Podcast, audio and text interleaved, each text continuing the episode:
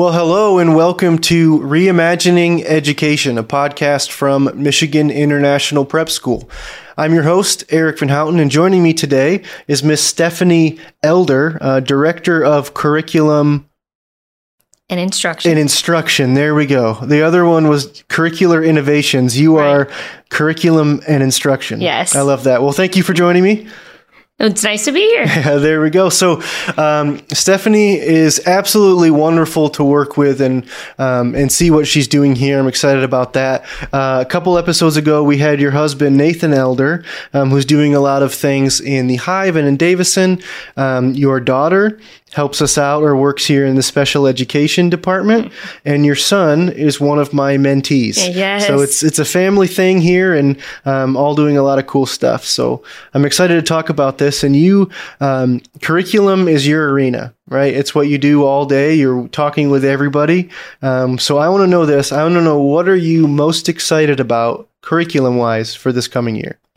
So I am super excited. We have a, a great teaching staff here right now.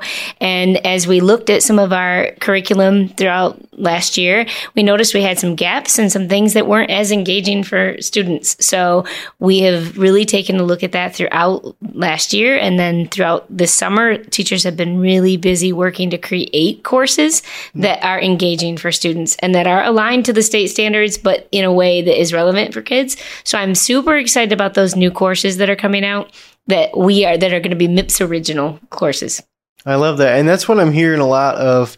School is becoming more specialized, which is, is our thing here, right? Everybody has their own path, their own outcome, pathways we've talked about, um, but there still are our state standards, right? So I don't know if you want to go through our core classes and what's unique about those, but I'd love to hear about what the students are going to be studying, uh, learning this year. So we've I, I like to think of how we approach things here as like a, a when you paint a room, you go and you get a bucket of white paint. Um, and then you take it to the counter and then they mix it till the tint matches what you're looking for. And so everyone, the state standards to me are like the white paint. Everybody gets those, and there nothing is taken out. The color is added, and by that I mean if a student needs a, a challenge, then we work. I work really closely with teachers to meet that challenge in, in whatever way we can. If they're struggling, we provide extra support through a variety of of, of means. It might be a group, um, a skill based group, or it might be extra support from a teacher, um, so that everyone is still meeting the standards, but they're getting the support they need. Um, the other thing I'm super excited about is we have some classes that we know, especially at the high school level, there, you know, you have a certain credit requirement to meet for graduation in the state of Michigan. And so there are some classes that I have found I, I after going to um, college and taking a a physics course thinking, man, I wish I would have had algebra at the same time as I had this physics course because the physics kind of gave the relevance to the algebra. Um, and when I was in algebra, it felt like there were these letters just stood for nothing. And then all of a sudden the letters stood for something. And, and so, um, we're working on a class that is a combined class of algebra and physics where students will take one class and get both credits because it's a, the context is in there.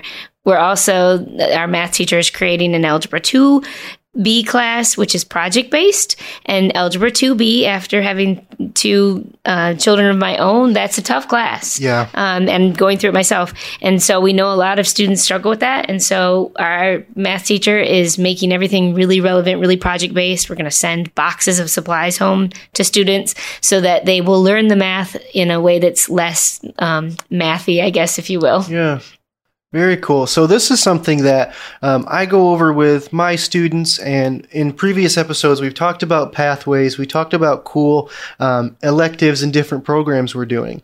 But I think a lot of families and maybe students in general don't know those core state requirements, right? We've got our four core classes and what we might call VPAA, and I don't know if families know what that means. So would you be able to um, kind of explain just what the state requires our students take and get credit for? Sure. So, um, as far as in elementary, you, you have your four core science, social studies, math, and um, ELA, which is reading and writing. The same would be true in, in middle school. Once they get to high school, then you have some really specific requirements. So, you're required to have four years of English, mm-hmm. and those are very specific courses. You're required to have, um, we have math, and those are four credits of one in algebra one, geometry, algebra two, and then we provide some really good options for the fourth year of math. Again, in in ways that are uh, we offer a com- an engineering and prototyping class where students are making designing things online. I think Nathan may have referenced it in his podcast. Um, and then we they can 3D print the parts. There's math in that course, so we can actually count that as a math course. So that's their their fourth year. yes, that's very. So cool. I've worked. It's kind of nice that it's my husband, but I, we've worked. I've re- worked really closely with the teachers on making sure that any kind of courses like that, if we can we can add the core elements to meet graduation requirements, we try to do that. So all those Hive classes either count as a math credit because there's enough math in there or they can also count in many in many cases as a VPAA class mm. because the engineering and design is very much in in line with the art standards. Yeah. So um, when when we say VPAA, the state requires one um, credit of that, and that just stands for visual and performing um, arts.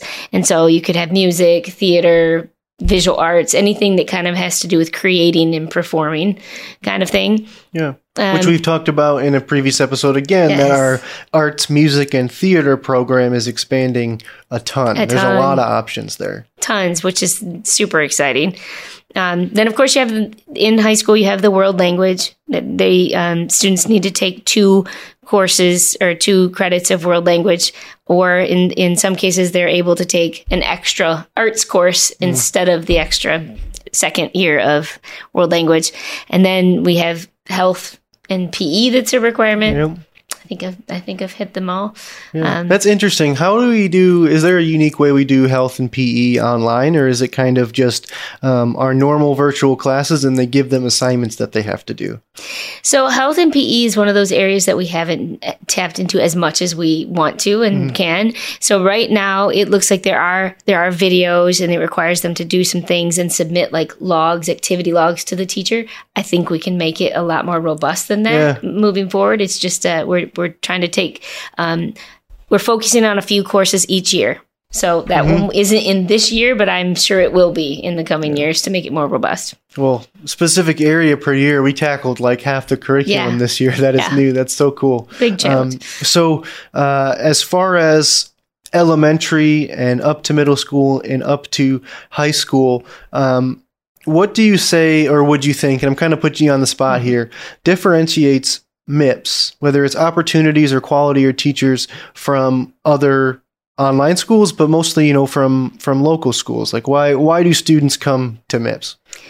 So one, of course, the the flexibility is a is a big reason. I think with any online school, one of the things I think is is huge is that we um, we are able to take a student. Every student matters, and like there are times that I'm I spend hours on the phone with a parent, getting to know their student and knowing what they're interested in and exactly what their needs are. And then I can work directly with the teachers and, and looking at different curriculum options and in instructional supports to meet their needs. So basically yeah. tinting the paint. Um, and I think that's huge. I know with two of my own going through school, it felt a little bit like a, and even when I went through school, like a one size fits all approach. Mm. And they may have had something for gifted, if you will, or they may have had something for special education. But for the vast majority of students, it was kind of just here's what you get, um, and that is not the approach here. Yeah, every every student's schedule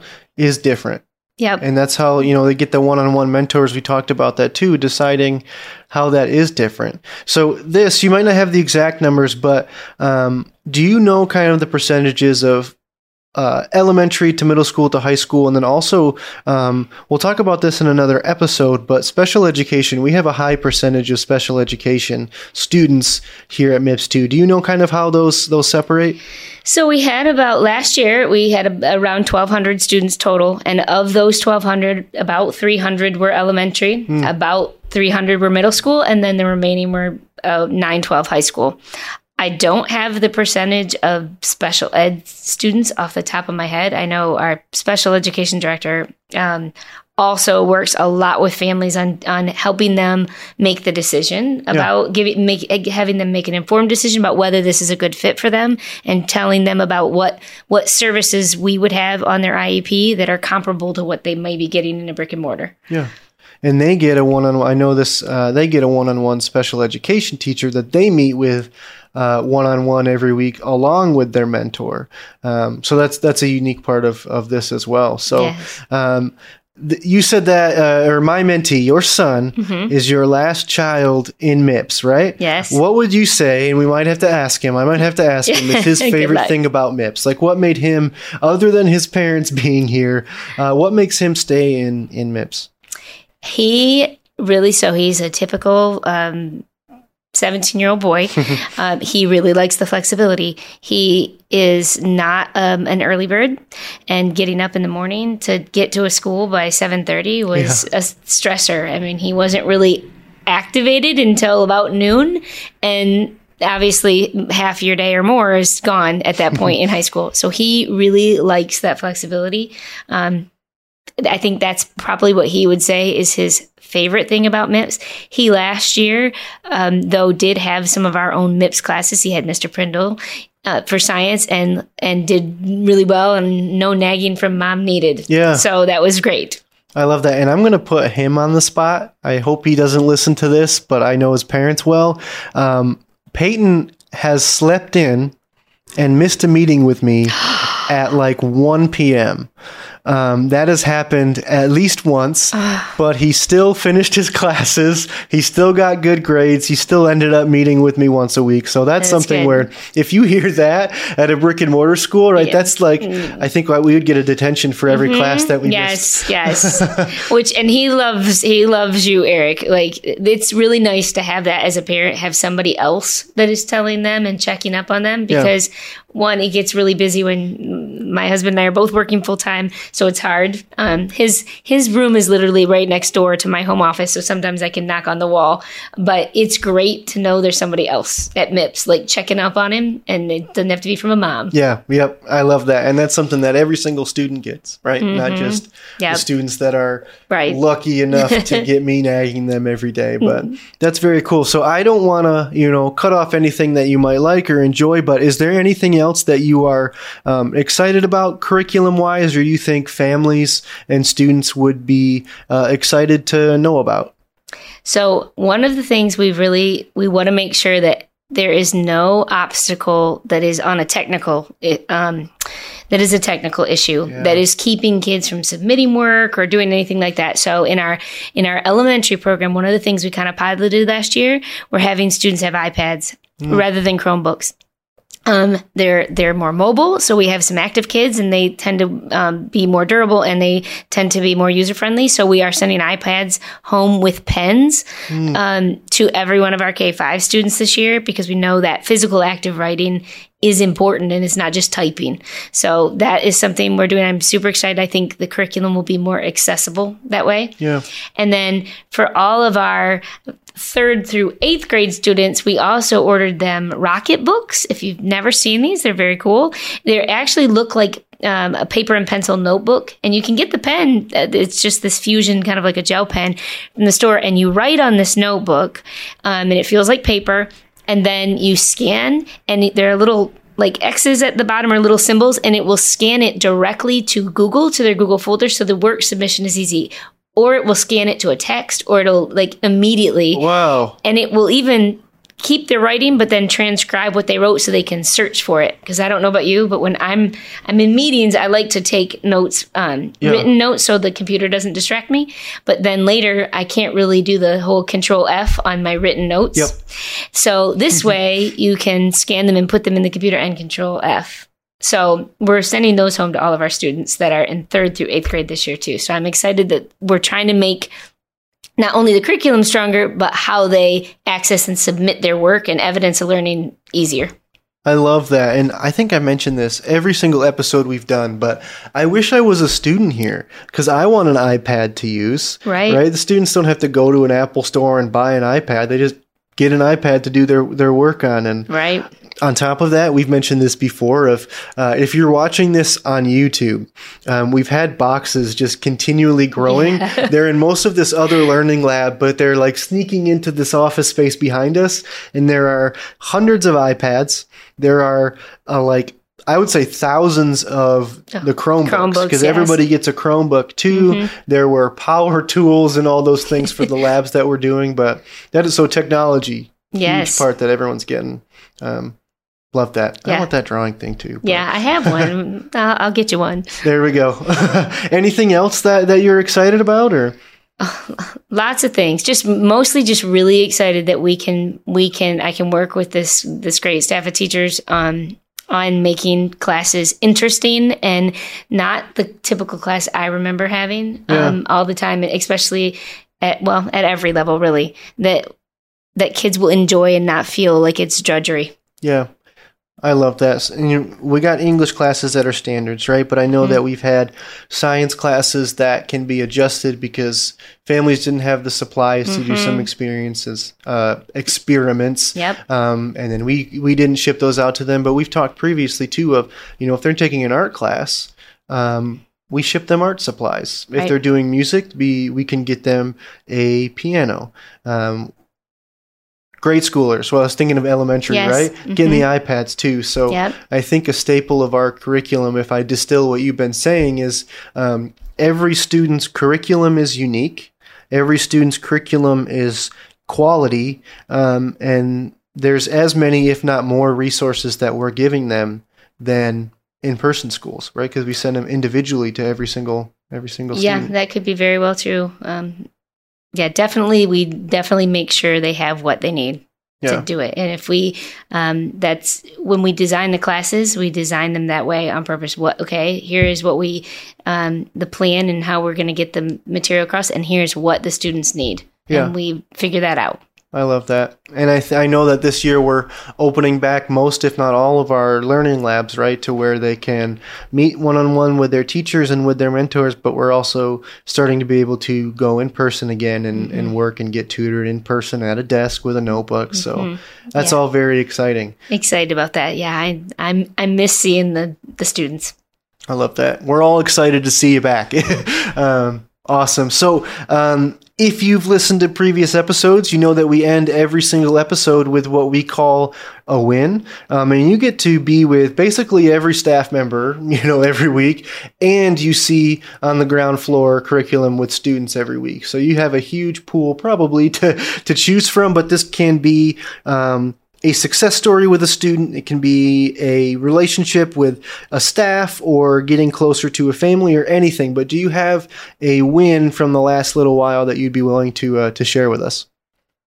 Sure, and you're you're right. I have a, a pool of them, but I can tell you, I just had one um, today. In fact, so um, I had a call from a parent. I've talked to this this mom several times, and obviously, as a, as a mom myself, very concerned about the the decision to send her daughter to a an online school. Yeah. Um, but sh- her daughter has some unique challenges, and we talked um, not only from my curriculum hat, but also mom to mom, and so I could get to know what it was that her her daughter was struggling with and what things that we could do. We talked through a lot of options, um, and we were able to come up with what I think is so. She was the student was pretty credit deficient, and but still is really determined to graduate, and so we we talked through a lot of different options for her, and I was able to I think give the mom some relief and also the student some like oh like i can take that and that counts as math Yeah. and some like i this is doable it made the it doable and i think it will be really exciting in the spring to watch her walk across the graduation stage Look at that. It's going to happen. yep That's a win. That's Yep. a win. I love it. Well, Stephanie, um, I know that we're, when we're recording this, school starts in a week. so um, you are very busy. So I appreciate you taking the time to explain some of this and tell our families what the, the kids will be learning and, and studying this year. So thank you so much. thanks for having me If you're interested in enrollment, or you just want to get to know us and what we do a little bit better, head over to our website at miprepschool.org. That's miprepschool.org. Thank you so much for listening to this podcast. We will talk to you soon.